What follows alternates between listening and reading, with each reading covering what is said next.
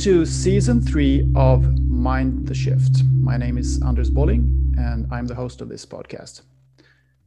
Today, in this episode, we will talk about the mind body connection. Uh, we'll talk about the importance of uh, connecting with nature, and I'm sure a lot of other things. I'm very happy today to have as my guest a friend and podcast colleague from Slovenia, Branka Androjna. Welcome to the show, Branka. Thank you, Anders. Such a pleasure to be in your company and on your podcast.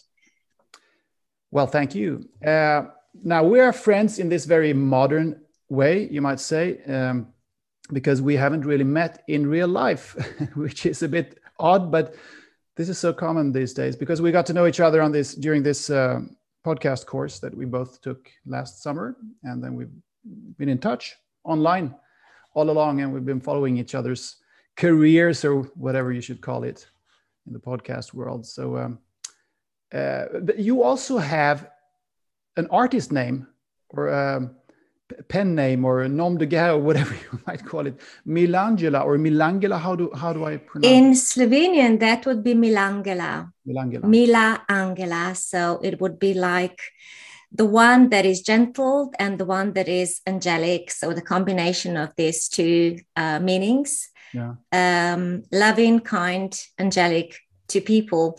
Mila actually uh, is my second name alongside Branka. Mm-hmm. And it's always been my dream to have that retreat. But back then, many years ago, I was dreaming along the lines of having that retreat in a physical form, so to say, like sort of, you know, converted barns where people could go and come together and sing and uh, listen to a concert, uh, just, you know, spend some time together.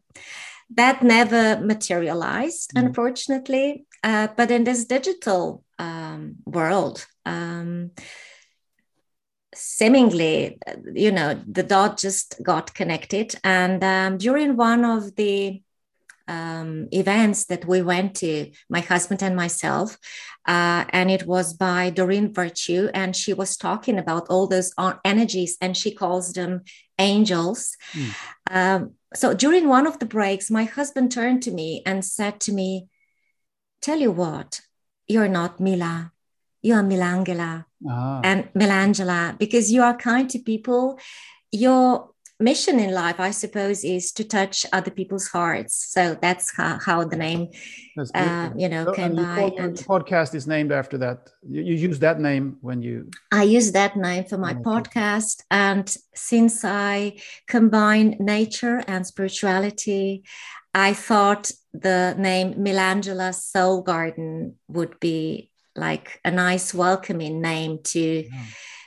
let everyone understand that yes, you are welcome and you can be uh, treated well, and um, we'll take care of whatever is that burdens you. And you are, I mean, I said art, art artist name, uh, which is probably appropriate because you are artistic, obviously, and you're good at crafts, as I, as far as I understand. And for those who are watching this on YouTube, they can see that behind you are some beautiful paintings, and you you have painted them yourself, all of them. Flowers yes um flowers i mean i'm a flower girl. I just yeah. love flowers. It's always been like that. I'm a romantic so yeah. so flowers are just so very much part of my life. Um but it's also i mean it's nature altogether. And um when i'm creative i am one with one with gods i, I dare say. It's i'm not here. So creativity for sure is very very deeply rooted in me and very much part of me part of who i intrinsically am. Maybe i think you you told me before at some point or wrote wrote uh, to me that uh, creativity is, is really at the core as you say and central. And maybe some people aren't that creative actually which is a bit sad if that's the case. Or maybe it's that i mean i i see it as is creative creativity is actually the essence of what we are and who we are and many people forget that or they have some kind of um, veil in front of their creativity. They don't let themselves be creative. What's your view on that? Do you think that we are more or less creative or more or less veiled, so to speak, behind some other? Thank you for bringing voice? this up. I mean, speaking of you, Anders, are you creative? Would you say you are creative? I know you're a journalist, so mm. I would imagine you write a lot. And in my book, in my view, this is how you are creative, I would say. What, what do you think? yeah i would agree i'm i think i'm creative i'm a creative person and as you say um, I, my creativity takes the form of, of writing most in most cases i have tried some not painting but drawing when i was younger and i was not bad at it but i wasn't very good at it so i, I didn't continue doing that but that was very i i, I like that mm. and then i have uh, i can sing fairly well but i've never practiced I mean, I've never learned how to play uh, an instrument or anything like that, which is a bit sad. But so I think writing is is my kind of creativity mm-hmm. conduit. So, what do you think really is that thing that stops people, that prevents them to be creative? Because I'm asking you this because um, one of Brene Brown's amazing statements uh, is that creati- creativity got shamed out of us. So, mm-hmm. I mean, what in your view is that thing that um, prevents us from indulging in creativity? Because yeah, for well, me, that's yeah. mm, that's a big question. It's a big question, and maybe we should say something about Brene Brown. Who who is Brene Brown?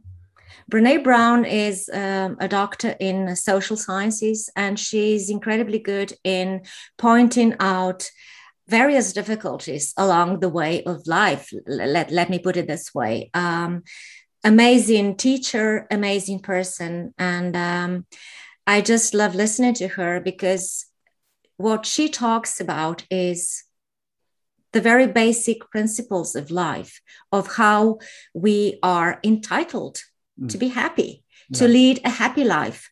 And it's a blessing if you work in a job that is also your hobby. That's perfect. Mm. But not many of us do that, right? So if you work like all day long to earn your living, that's fine. We need we all need to do that. But at if at the end of the day that got you tired, depleted, frustrated, then in my view, and in hers definitely, you are on the wrong path. Or at least you should do something alongside uh, that would make your heart happy, joyful, that you would feel and, and be fulfilled. Yeah. Not having that, I mean, we are human beings, we are not animals. We mm. have, okay, okay, animals have food and shelters, and that's about it, right? And of course, love.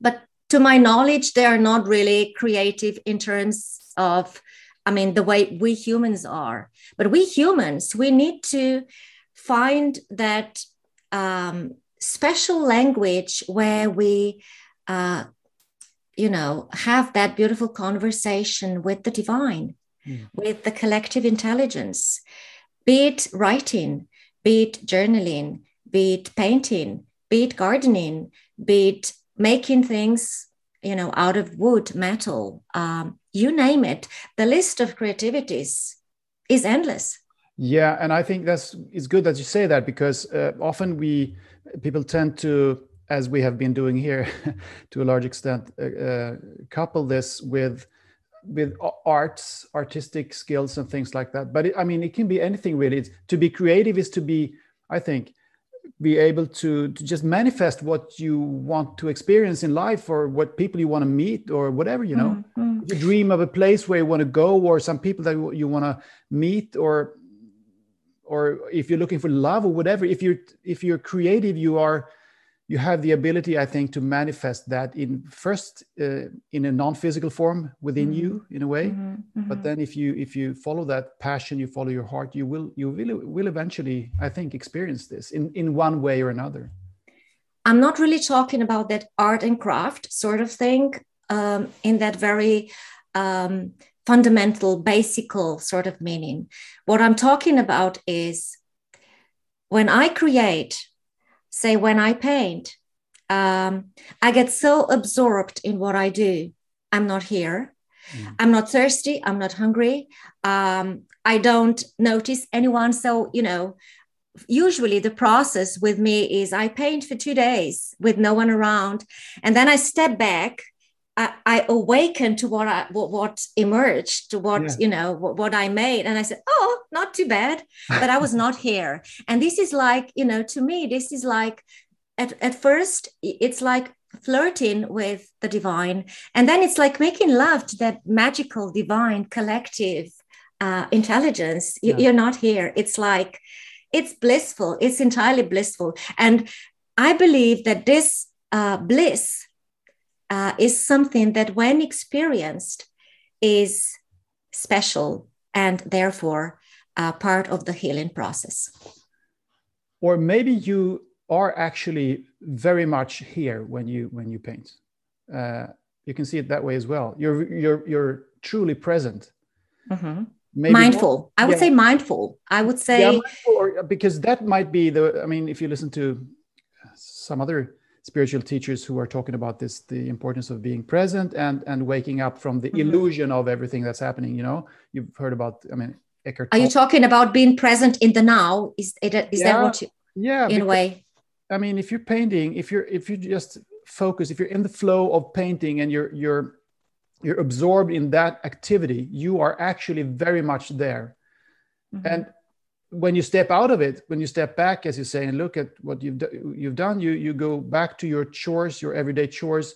Then mm-hmm. you're less actually less present because then your mind starts thinking about what you might what you should do tomorrow and what you did yesterday mm-hmm. and i wonder where my kids are and my husband is and, and so so forth then you're not there i know what you mean yeah I, that's uh, i couldn't agree more yeah i am present with every single you know bit of my heart and i'm, I'm just here and um, absorbed and uh, fully taking in the energy and i'm as you said, I'm present, I am rooted here, but also elsewhere. Yeah. Uh, because I cannot, I cannot tell you how certain things happen, how mm. I do something. Mm. People then ask me, "Oh, that's an interesting detail. So how how do you do this?"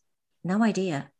honestly it's just you know i and sometimes you know in the beginning my kids when when they were smaller um, they might they might have you know come along and asked me something i never heard anything because i was not here mm. And they then they just gave up on me. I thought mom's gone. So now they learn to you know when i do that they just move away because mm. it's it doesn't make any sense. I'm just uh, you're in a different dimension or something. Absolutely i'm different yeah. and uh, i'm elsewhere. It, it, being in the flow is is such a beautiful experience uh, and it's uh, i mean i have i experience it sometimes when i when i write and you can say these things and people who haven't really experienced it they can they might think that it's kind of a that you're just exaggerating or you're just saying this because it sounds nice and, and all that. But it's actually true because when you're in that flow, you don't really know what is happening. I mean, I can write it, I can write, I, have been now lately dabbling in fiction actually. So I've been writing short stories and things like that, which is a completely different kind of writing from what I've been doing before. I've been writing nonfiction and, and books of that kind, which is mm-hmm. a different process because then you're using your thinking mind a lot more, I think. Mm-hmm, mm-hmm. But to write fiction is to actually step out of that thinking mind and be in the flow and just see what happens. And it's it's really interesting. I mean, you of course it's not like that all the time. You, I, I think about characters that I want to use and what they're going to going to do and all that. But then I, when I start writing, it can actually for for hours on end sometimes be the way that I, I just I just write down what ha- what's happening, and I'm almost surprised myself at what mm-hmm, is happening mm-hmm, mm-hmm. because I, I, I had no idea where that came from. It just came it's to, like it, it's I, I love these expressions. It came to me. It struck me mm-hmm, because it's that's mm-hmm. how it feels. It's not it's not my brain thinking up things. It's my, more like my brain is a filter receiving these uh, ideas and these things that are coming to me. So that's that's being in the flow. Almost like channeling things and almost simply like pour pouring things, pouring ideas onto the paper. Wayne Dyer had a lot to say on this topic, and of course he um, was he got up, usually got up in the small hours, and uh, and and uh, when I say that, I mean two three um, a.m. in the morning because he got inspired that early and he is he he was talking about the very same phenomenon he said that when he woke up he just felt that urge to sit down to a piece of paper because the thoughts just kept coming mm. he had no idea where from he wasn't the author of, mm. of them at least that that's what he said but he just you know was um, using his hand and uh, was pushing down beautiful things. Yeah, I think that's how it how it actually happens. If when it's good and when it's uh, authentic, and then some people have a little bit too strong egos, so they they tend to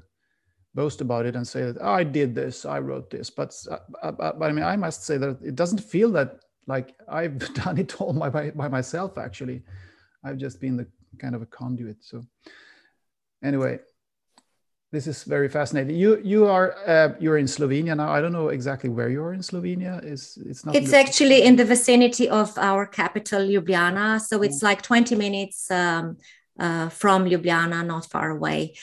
But you wouldn't believe it. I mean, it's a teeny tiny village that we live in um, you you have no idea that the capital is like 20 minutes away. Mm-hmm. It's such peace and quiet that in the middle of the day I get deer and rabbits and you know fox uh, running around.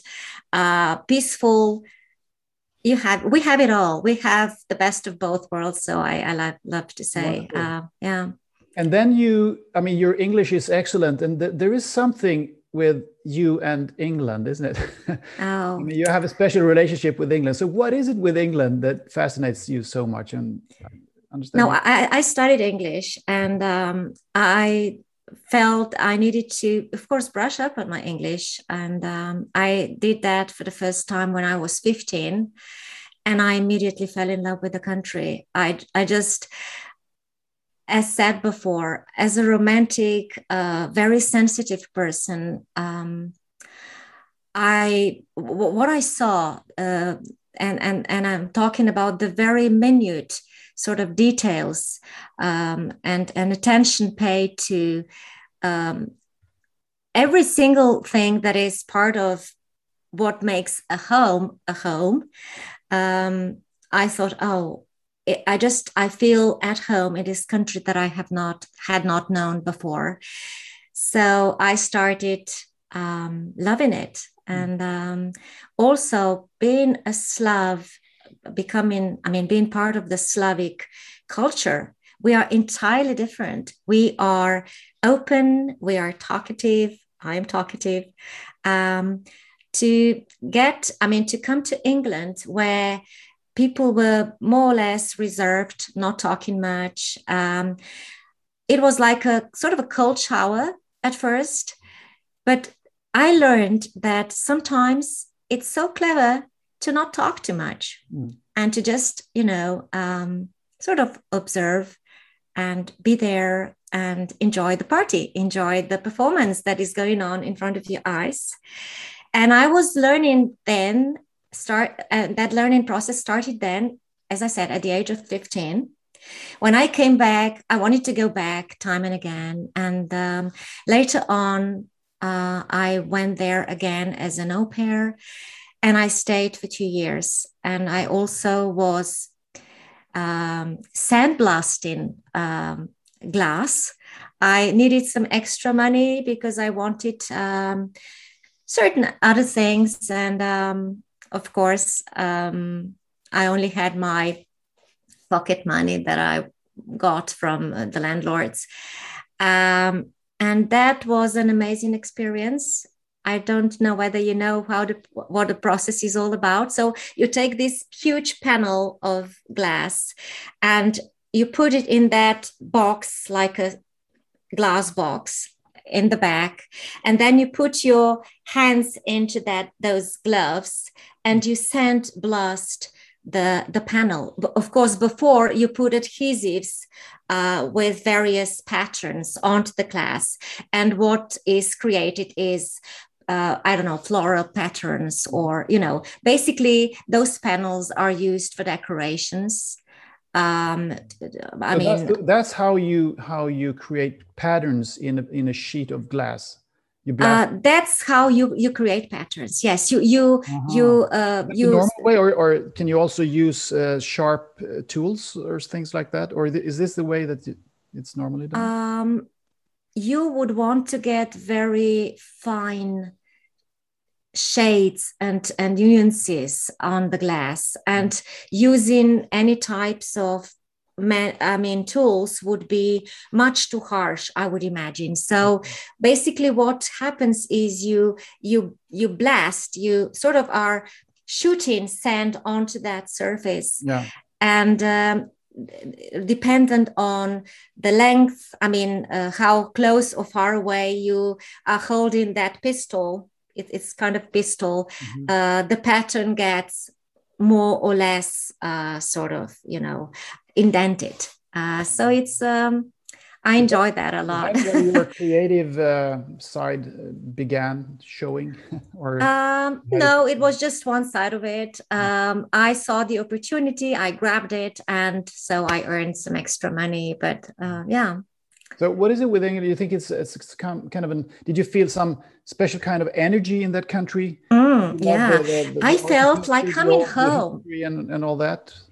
I felt, funnily enough, I felt like coming home. I I have no reason why I would say something like that, but I felt um, some kind of bond with those people, especially elderly people. Mm-hmm. And um, I lived in in that old cottage, and uh, next door uh, there was an elderly woman in her 80s or even older. And uh, every every now and then she would invite me for a cup of tea. And she wasn't talking much but the energy that i felt coming from her was just like coming to my granny and mm-hmm. it was special. So i can't explain anders. It's like coming home in a way. Yeah. Maybe with that lived there in earlier lives, past lives. Who would know that? The the the mysticism, the secrecy, you know, the just something was there uh, waiting for me and welcoming me. And I just felt at home. I think it is like that actually, because uh, it's very common that people feel at home in certain places on earth that they've mm. never visited before. It's, it's not uncommon.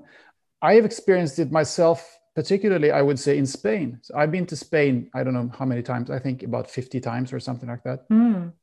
And uh, I, I almost always feel feel at home, and I've had it several times. This exact feeling that you're talking about, that I'd land there and I go out of the just go out of the the airport building and just feel like, wow, I'm I'm really this is where I this is my place. This is where I belong. Sometimes I, I, say this is climate. Yeah. I'm I'm from Sweden, and Sweden has a very cold climate. Although we have some kind of global warming going on, so it's not it's a little bit less cold. But now, I mean, for instance, now it's very windy and 14 degrees and the oh. drizzle it, it's it's not it's not good if you're if you're in the middle of august i think it's terrible it should mm-hmm. be 28 degrees now but it isn't so um, yeah so i think i think that's that's a thing really that you can feel that certain certain places are you vibrate you your freak frequency is similar to the frequency in that place in a way if sort of being being aligned with what's going yeah. on up there in a way. In in that funny um, mysterious way. Yeah. So i've never felt that with england. I like i love england. I love london particularly. I think it's a very nice country and and, and a fantastic city city of london and i love the people. And you mm-hmm. say that they're not very talkative but i mean i come from sweden and we would say that uh, English people probably talk more than Swedes. But uh, I mean, oh it's not, the differences aren't that big actually. It's a bit of a simplification when you when you put it in these terms. But I know exactly what you're talking about. But mm. I mean, I'm I'm pretty talkative myself, and there are lots of Swedes who talk a lot. And uh, so, but it, it's it's good it's good fun to do these comparisons sometimes. Yeah. Okay, so that was England, and then I want to ask you, of course, about your your podcast and uh, what led you to to do this. When we met last summer, you were also in the midst of that course that we took. And so, what what was it that that made you decide to start a podcast? Well, as I said before, um, I always wanted to be there for people to help them endure whatever it was or it is that uh, is bringing them down. Um, last year, when I started podcasting, um, basically, I decided to do that to take that leap of faith, to be honest. You know very well that I'm, I used to be, um, well, a technical dinosaur, to be quite honest. Um, I'm uh, sort of, you know, a very um, physical person. I want to feel people. I just love feeling the presence of people. And to enter the digital for me was like being part of that horror movie. It was like I was making all types of jokes with my kids. Uh, and they, of course, uh, made jokes with me. Come on, mom, this is horrible. Do something about it. And so I did. I decided to. Uh, go down this rabbit hole and do some exploration. And it was hard for me and I was so proud afterwards when I discovered that, yes, this is another thing that I'm capable of doing. I have everything that it takes to do something, to be part of that. And I loved uh, talking to people. Every single interview that I did gave me so very much, really, um, taught me so many things. And I was only really too happy to be able to share that with my audience. But um, after a while, I felt I was a bit unhappy still because, okay, so I found the voice, my voice, but it was not the voice telling my story. No. And why would I want to do that? I decided to risk that i mean and and i decided for vulnerability mm. just so i could help people out there to not fall into those pitfalls to not um, be bruised and wounded and scarred the way i was it takes an awful lot from anyone to go from that cozy nice comfortable um, you know safety of your own home and uh, be exposed in that particular way. To talk about the things that happened to me um, was not easy still not is at times um, but basically i wanted to find the voice to tell my story to help navigate people to their best lives to their i mean to live their natural lives, to be happy and fulfilled, and not to be scared when bad things happen, because they do. Mm. I mean, they, they always in, and inevitably do. And instead of being paralyzed and in that shock, I would love to tell them that's okay. Take a deep breath in. Things can be sorted out if only you trust in the process. I was in a bad I mean, form really, uh, in a bad shape.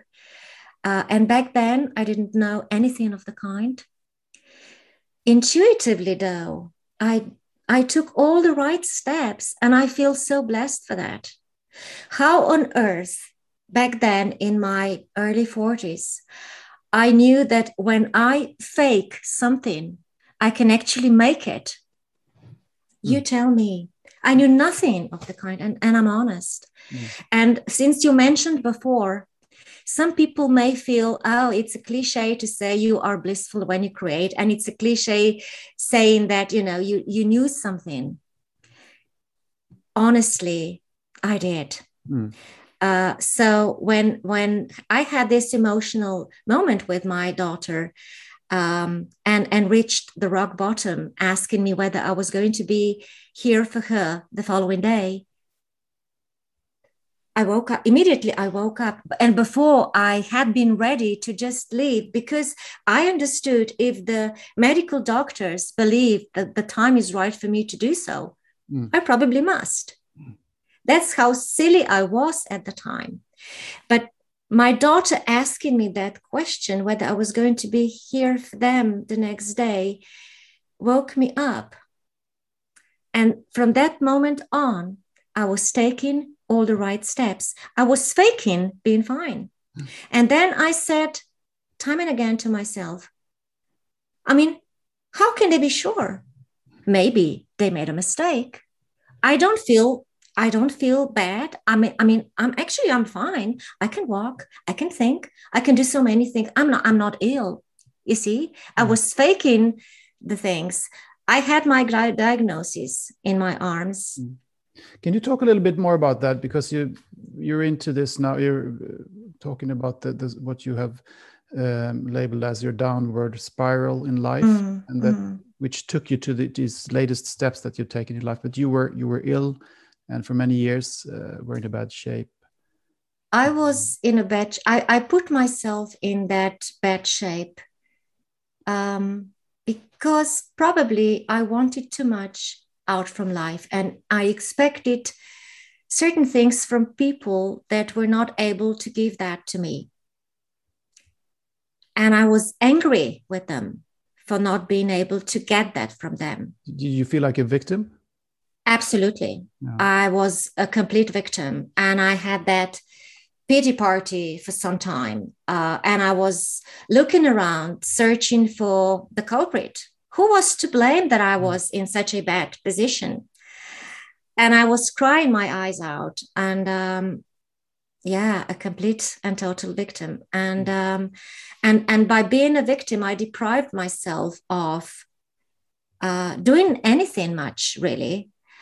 But after I reached that rock bottom, and after that question, that particular question, I equipped myself for I'm going to say the battle at this point because back then I thought the battle it was, but it was not.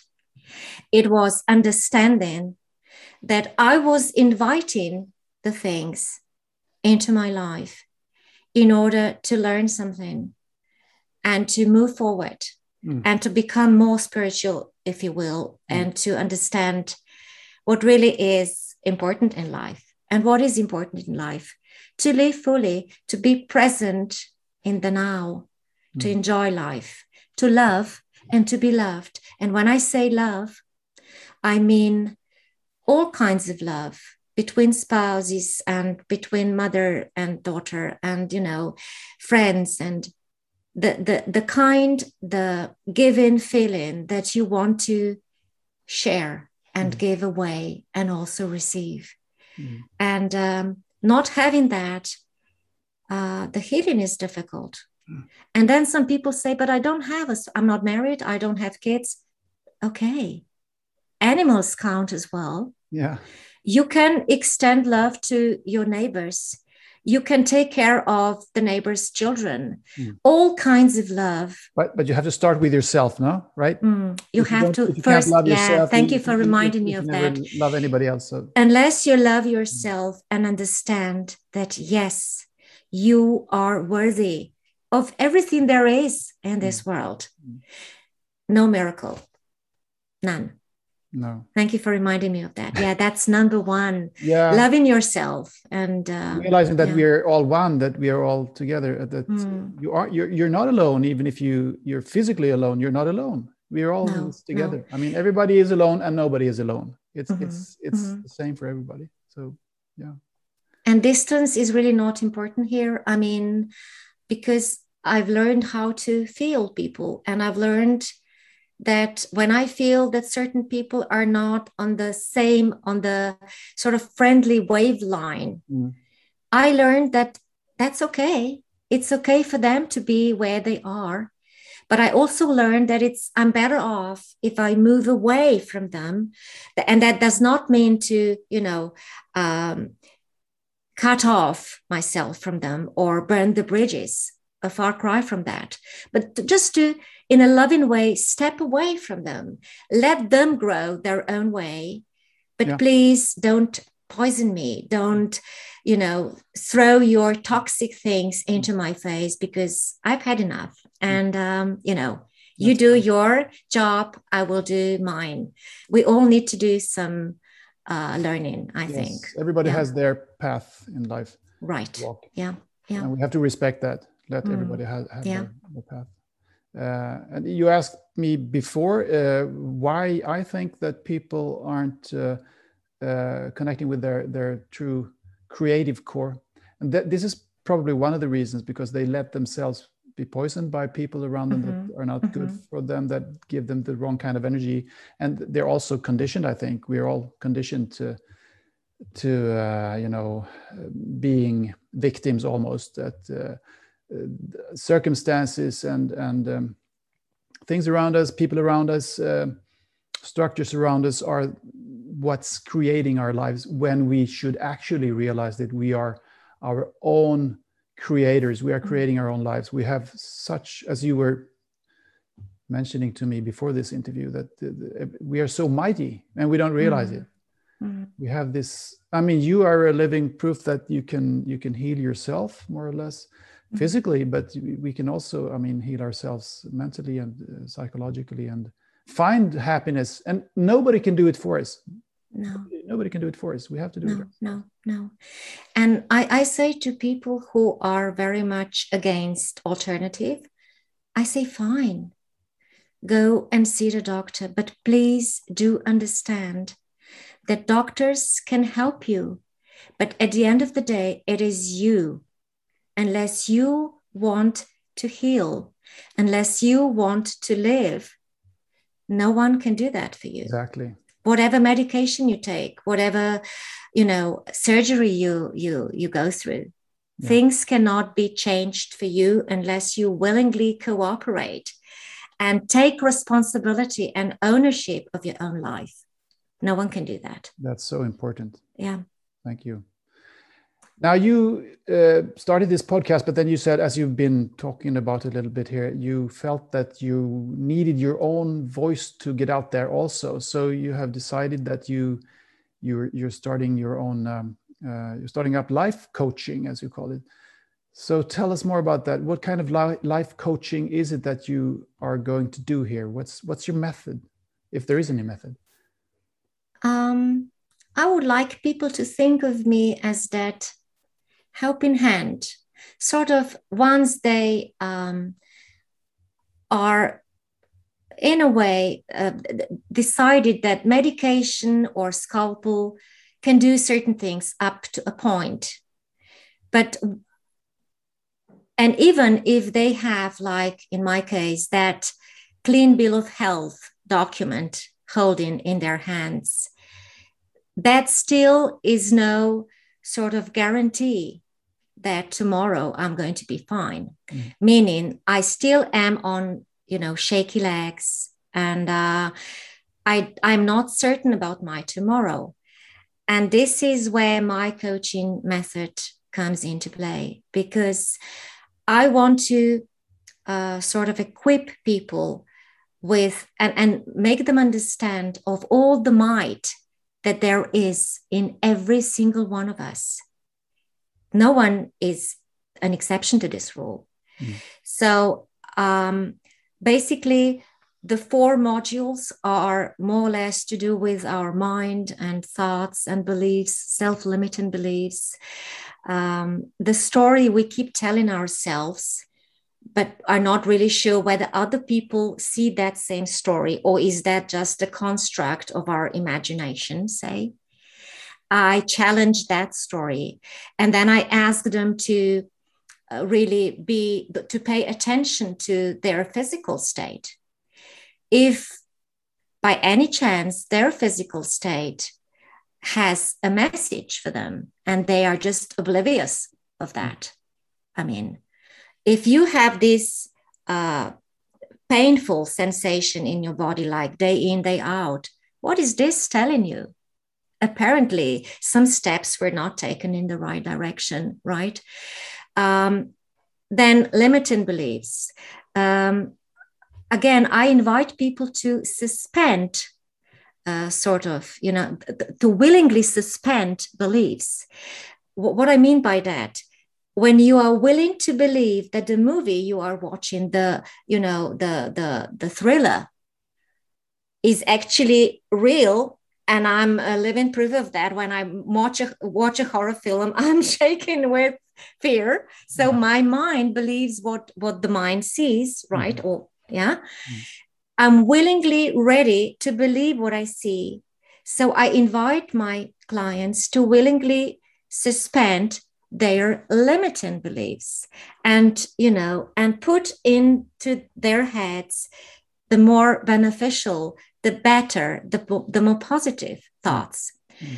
and I, I then also you know um, also uh, sort of uh, reflect on the idea of how this is done in the body because i think it would be such a blessing for people to understand the nocebo and placebo effect yeah. to understand that when you have that negative thought which is the consequence of you feeling poorly if you understand that it's like a vicious circle going on that one bad sensation in your body triggers yet another negative thought. And this negative thought then goes back to the body and um, even uh, and, and makes that pain even stronger. If they understood that to put a positive mind uh, uh, thought in into their mind can cut the vicious circle. And change the chemistry, the release of chemical substances into our body. And in turn, that changes the physical body if and on condition we do that for a certain period of time, we so change our personality. And when we change our personality, the world around us gets changed. Mm. I remember as a child, Anders, my granddad uh, kept saying, oh, come on, just leave him. Change the way you are, change yourself, and the, the world around you will get changed. And I thought, what are you talking about? I mean, how can I change him if I change myself? Of course, I was much too green and much too small and young to understand anything of the kind. But now I do. Mm. Once you change the mind, the chemical uh, sort of substances released into our body uh, are different. Yeah. And uh, that is a, a complete uh, game changer for us. So, people to, to, to, for people to be able to understand that, it would be a true eye opener, I think. How do you see the connection between mind, body, and soul, if you might call it that? Uh, well, it's a big question, of course. Mm. How does it all work? Where does it start, and what what is yeah? Is it all uh, one system? I'm afraid I don't have the answer to this no. one really, but um, one book comes to mind, um, authored by Michael A. Singer, The Untethered Soul, where, she, where he talks about the talker, the one who talks, the speaker, the observer, and the judge, the critic in our mind. So um, I don't think you can actually separate these three entities, really, because when I'm spiritual, inevitably I need to still stay in my temple, which is my physical body. And also, when I'm emotional, I use my physical body. Um, so I would say that, and I would, according to some, there are four bodies in one body of ours, and that is um, physical, emotional, spiritual, and mental. Mm. So there is this, I would say, this int- intricate like interplay, reciprocity between these four, and no one, not one, can exist and function without the help of other three. No. Um, I mean, you've already given a lot of excellent examples of how it works when you watch a horror movie. It, it, affects mm. your body and and the nocebo and placebo effect, as mm, you mentioned. Yeah, yeah, yeah. Bruce Lipton talks a lot about that. Yeah, yeah. And uh, talking about Bruce Lipton, I know that you've been influenced by Joe Dispenza, one of his friends, also, and his workshops. Mm, and uh, mm. you went, you've been to a couple of his workshops. Joe Dispenza um, provided that insightful understanding of what is actually going on during meditation, for one thing. Um, because once you start meditating for real, your body is really such a nuisance. And now I understand why this is so, because your body is like that junkie, mm. junkie being used to all the negativity, to all the uh, toxins that you keep uh, releasing into the body. Yeah. And now all of a sudden you decide for broccoli. And of course, the junkie is not very happy. Sorry for, you know, making it that uh, illustrative. Um, so he taught us a lot about that. Um, he also gave me that beautiful understanding of what is really meant when you talk about heart and love and how heart has the brain of its own. Yeah. Um, I was just, um, I mean, blown away when I heard that first when you encounter a person it is your heart that responds yeah and uh, rightfully so because i mean when you when we fall in love we listen to our heart heart knows it all and yeah. heart the heart has you know all the information needed for it to decide i love him i don't sorry mm. yeah but uh, and western science has dis- been dismissing this for so long which is really sad and and and uh, stupid because i mean there's it's no it's not a coincidence that um, poetry and literature for centuries have has been talking about the heart being at the center when when we are in love as you say and you know there's there's an institute in california you're probably familiar with this the HeartMath institute yeah uh, maybe you read read about it. Uh, Dr. Joe Dispenza also cooperates um, I, I intensely with with them as well. I'm not I'm not surprised. And it, what's really fascinating is, and this is this is measurable. They measure this. You mentioned this that the heart is reacting first when we fall in love with somebody, and it's measurable. You can measure that. That the uh, the signals from the heart are uh, several seconds before the signals from the brain because the brain is just picking up on what the heart feels. And not only that, but when they have had these experiments where they have had people, uh, they, they, had a number of people watching uh, pictures, images, more or less um, terrible, uh, you know, um, emotionally challenging pictures. Some mm-hmm. some are nice and some are terrible, you know. Mm-hmm. And they they watch these um, just for a few seconds and then the computer randomly decides to to put out another picture there and another picture another, another picture and they measure what happens in the bodies of these people who are watching these pictures these images the pupils heart rate sweating blood mm-hmm. pressure everything you know all these things and then the brain waves and the heart waves and what they can see is that not only does the heart react before the brain, which we've already talked about, but the heart reacts up to four to five seconds before they've even shown the image. Yeah. Yeah. This is really fascinating. It's like the, the heart has, there is some kind of connection to uh, a non, um, a realm outside of time and space, if you see what I mean. Absolutely. So it knows what's going to happen mm-hmm. in a few seconds. Mm-hmm. I think mm-hmm. it's just that's mind blowing. Yeah, it, it, it is actually.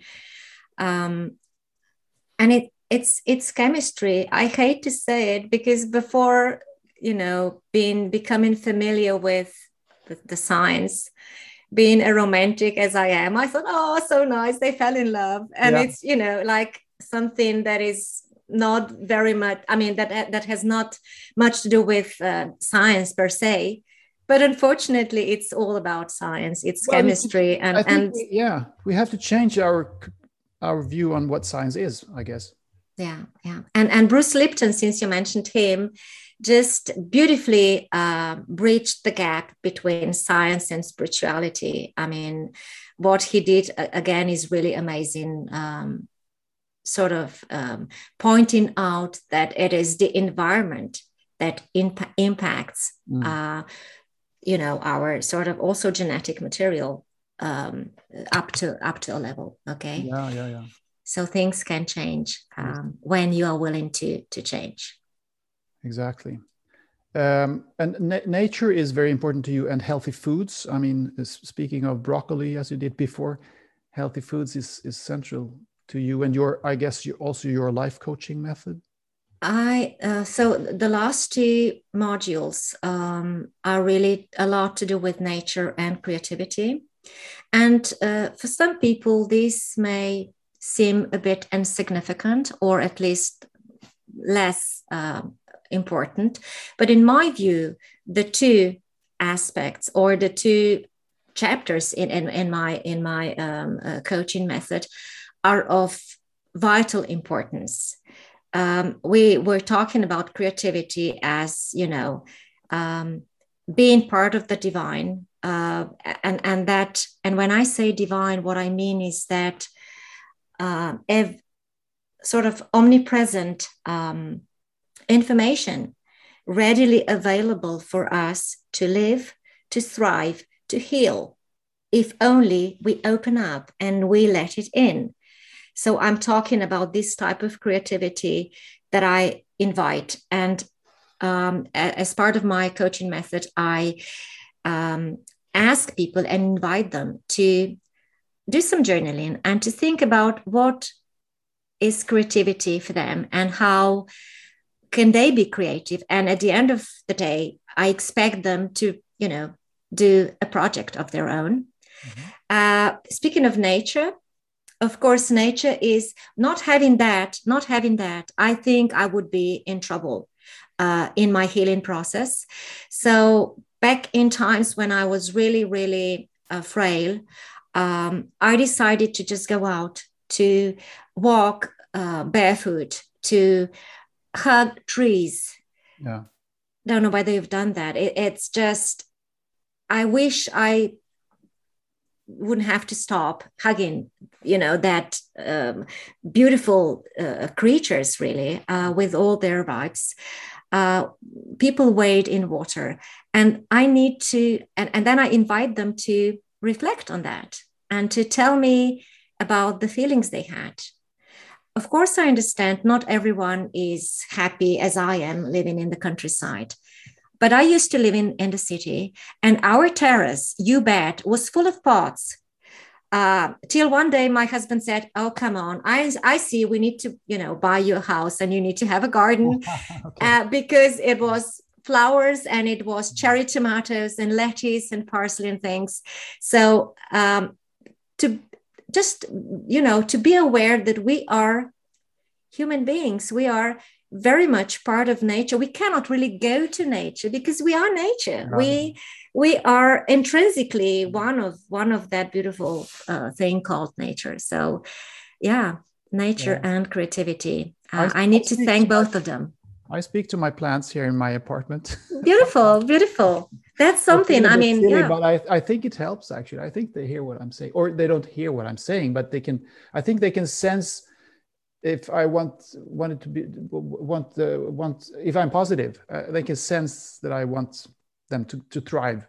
I absolutely, I absolutely know this is true. Mm. Plants know when you enter and when you talk to them and when you go away on holiday, say, and other people take care of your plants that changes the whole thing for them. I know that for you know from my uh, experience because when I come home from holidays, my plants are not very happy, and I need to tend to them to uh, put them in a better shape mm. afterwards. back, Mommy's don't, don't worry.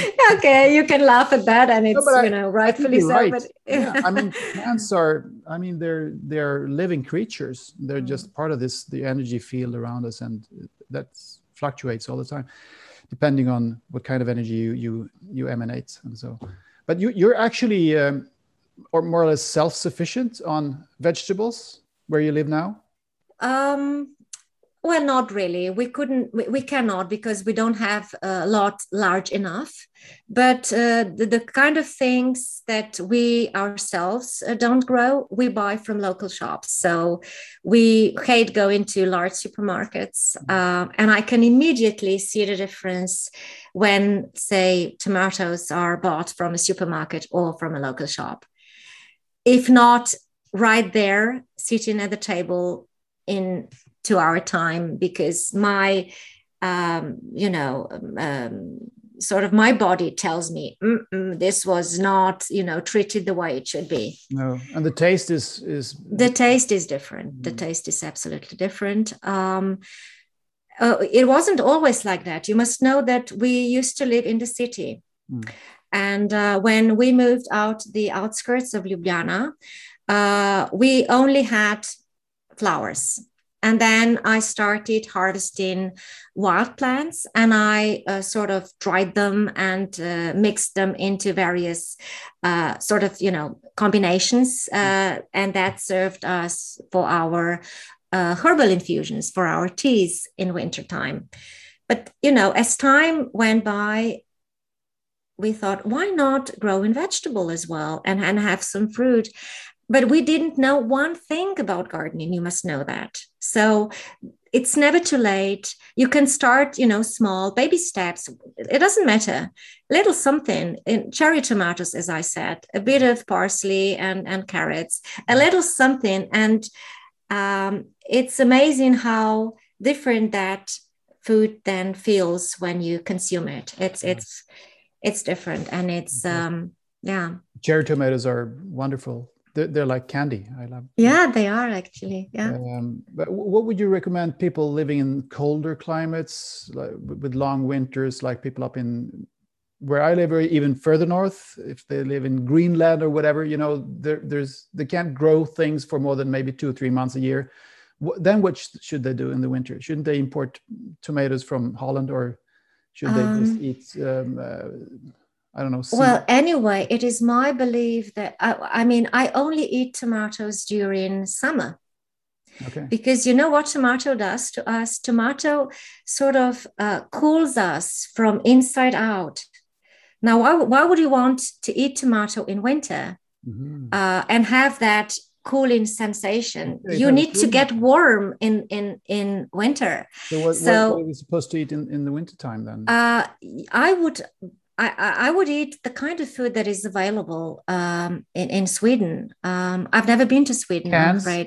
Canned food. Just cans, just cans. Um, I would explore and I would start uh, having my pots. I would start, you know, uh, growing something in pots. That's true. You could do that. In the, um, and and you need to just experiment with it. Of course you cannot have a garden naturally. Mm. uh, but start small. A bit of parsley maybe from your pot. Wouldn't that be great? Or basil or you know sage whatever. Um, start with herbs and spices and then see how far you can get. One thing though um, we are leaving for uh, last of a pack in a couple of days. Uh, when i'm there you bet I harvest um, for for for herbs.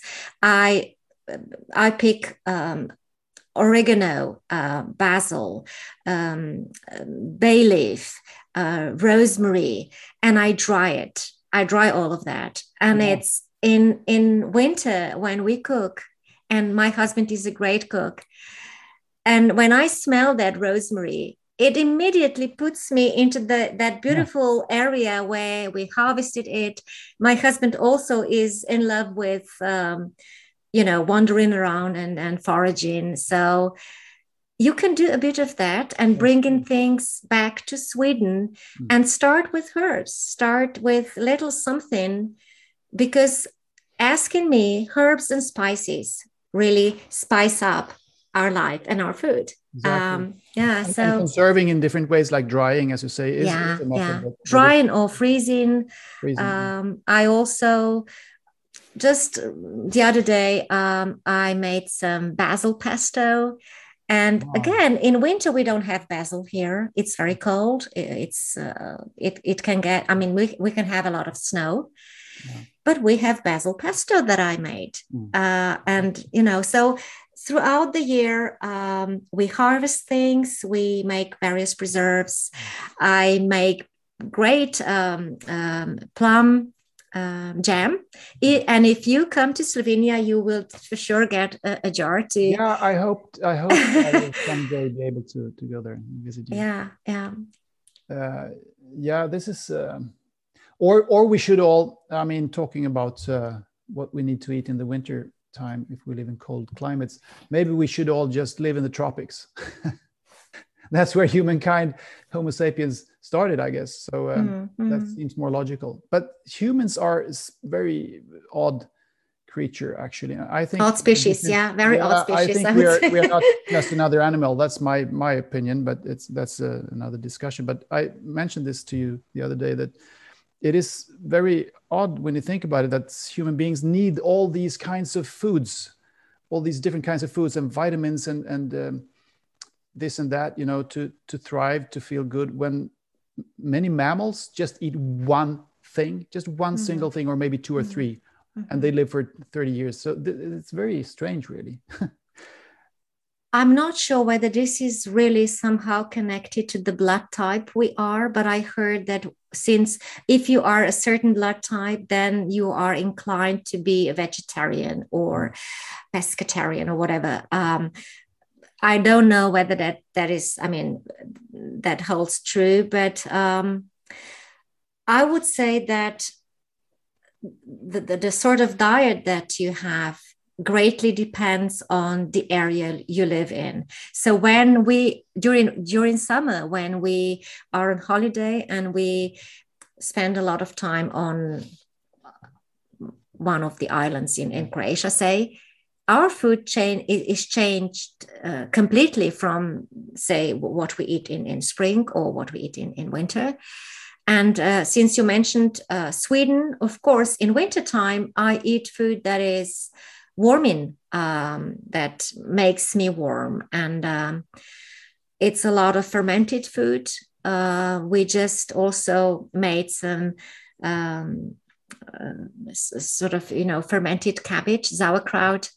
Mm. And th- that's that that type of food is very very good and very healthy for us. Yeah. And everyone can do that. When you buy food uh, from your shop, you can ferment food at home just using very simple principle putting some salt on top of various layers and leaving that for some time and it's fermented.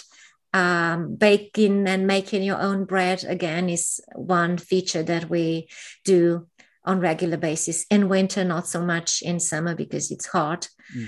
so we basically need to explore and um, see what really uh, is in agreement with us um, because we are different. Some people say, like, really need meat. I, am not sure whether this is true, but that's what they claim. Yeah. And they eat meat on a daily basis. I think I would die doing something like that, but they do, and they are quite happy with with that. So. Yeah, that's a complicated question. I mean, but I, I, I don't have any uh, moral uh, views on on that. I mean, chacun son truc. Everyone has mm. to find their own way, as we yeah, right. So if they think that's right for them. I haven't eaten meat for almost 30 years now, so that would be probably a big problem for me as well if mm-hmm. I would mm-hmm. try to eat red meat mm-hmm. on a daily basis. Um, yeah, so uh, I think we're, we're, we're soon wrapping this up, but to end this wonderful conversation, I know that we promised each other that we weren't going to talk about politics or things like that, and we won't. Uh, and this, there has been a big, uh, you know, some kind of pandemic going on, and we won't talk about that either, or not directly anyway. But I would like to ask you generally what you think about the times that we're living in. Are these times particular times or have we always have humankind always said that oh this is this is a crucial time we're living in this is a crucial or is it something special with this time that we're living in? Are we in for changes do you do you think? Do you, do you see can you sense that there are big changes going on out there or is it just business as usual? What's your view on these times? Um, what i feel is that many of us have changed greatly. And um, it's one thing when you sort of um, have this theory and when you believe something. It's quite another when you need to put things into practice. So, if you ask me these crucial times, uh, which are quite difficult to be honest, um, and regardless of how you look upon the facts, certain facts, uh, I would say that we we are our beliefs are put to test, and um, if we can basically if can we live what we um, what we think about? Can we walk the talk? Can we really be what we talk about? This is the question here. And um, asking me so far um, i've done an amazing job i think because i um, recovered from covid and um, i did it my way I was meditating every single day, a couple of days. I mean, couple of a couple of times a day, um, and I allowed my body to go through it in its own best way. Mm. In other words, I got out of the way because I understand. Okay, so human beings, we are perfect. We really are. I mean the, if, if you just think of all the mechanisms and and you know systems running uh, in our body. And yet certain things are much beyond us. We, we cannot understand how this world is created. And if we are wise enough to just step back and let the master the creator do its wonderful job. We're safe. Mm. to basically understand the nocebo and placebo effect and to respect the almighty knowledge that is not in us but around us. Mm. i think we should test this. And I, i've been testing it and i am ever so happy that i've learned so many things. And i keep on intend to keep on going my way i'm not saying i'm not going to change my opinion in the future i might but I need to see that certain um, claims, certain statements uh, will withstand the test of time. Yeah. When I have those answers, and if the need be also, which is not very likely, but you never know, then I might change my mind, change my mind and then do something. But for the time being, I think what I've learned, I need to act. I need to be the man in the arena. I need to walk the talk. Really, um, mm. yeah. Yeah, I understand what you're what you're saying, and my question was broader. Actually, I guess I'm, I was asking about crucial times in a general sense, uh, um, not just having to do with this pandemic, but uh, I also often talk on my podcast about the fact that we are integrating, the, the, mm-hmm. the, globe is integrating, human, humankind is integrating for the first time, as far as we know. I mean, there mm-hmm. might have been integrated uh, civilizations uh, hundreds of thousands of years ago, but we, we don't know about that. Those are just myths and legends. But uh, as far as we know, this has never happened before. So we are in direct contact with every other human being mm-hmm. in real time if we want mm-hmm. to which is something that I think changes us in many ways. So we we the, the illusion of separation is more illusory than than ever, I would say. Yes, I agree on this one because um, and that's also part of what I intend to teach. You are never alone, and um, even when you when you think uh, that your thoughts are yours alone and no one else's. You are so wrong. Yes. I can feel you. I can feel what you're thinking. I don't know what you're thinking, but I can feel you. Mm. And um, but it what what, what is the most critical here is it bounces back. Mm. It's it it it causes that ripple effect. And if you are mean to other people, you're going to get that back unfortunately or happily. So um, just make sure you you do kind things to other people because then kind things are going to be given back to you naturally. And that will be just incredible. And as you said, we would all be one body, coherent, loving, uh, sort of. I don't know. It's not a body anymore. It's like life, right? Yeah, but we are one uh, entity in a way. One entity, yes, was the word I, I was looking for. That's humankind. Branka Milangela, where can listeners and, and viewers find you if they're interested in what you're doing? Well, if what I was talking about resonated with your audience, I can be found on Facebook and Instagram uh, on the Milangela's Soul Garden uh, and also on Anchor. Um, and, and I'm also on YouTube, but in order for me to be on the Milangela Soul Garden on YouTube, I need certain number of followers, and I'm far behind that. So, um, but basically, Milangela Soul Garden is yeah. the key combination word. Fantastic, excellent. Thank you so much for joining me for gilding the show with your presence, and good luck now with your life coaching and, and also the podcasting. If you're continuing that with that, maybe that you're not doing that, but I intend to continue whatever comes my way and definitely podcasting for the time being still. Yeah. If I may, I'd like to finish this off um, with Wayne Dyer's, who is my alter ego. Uh, so his words um, When you change the way you look at things, the things you look at change. Wonderful. Thank you. It's been my pleasure to be on your path podcast again. Thank you ever so much, Anders. You, Ranka. Bye-bye. Bye.